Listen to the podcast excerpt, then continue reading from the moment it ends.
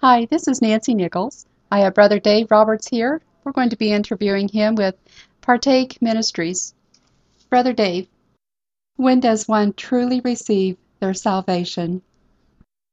In Scripture, salvation has three tenses.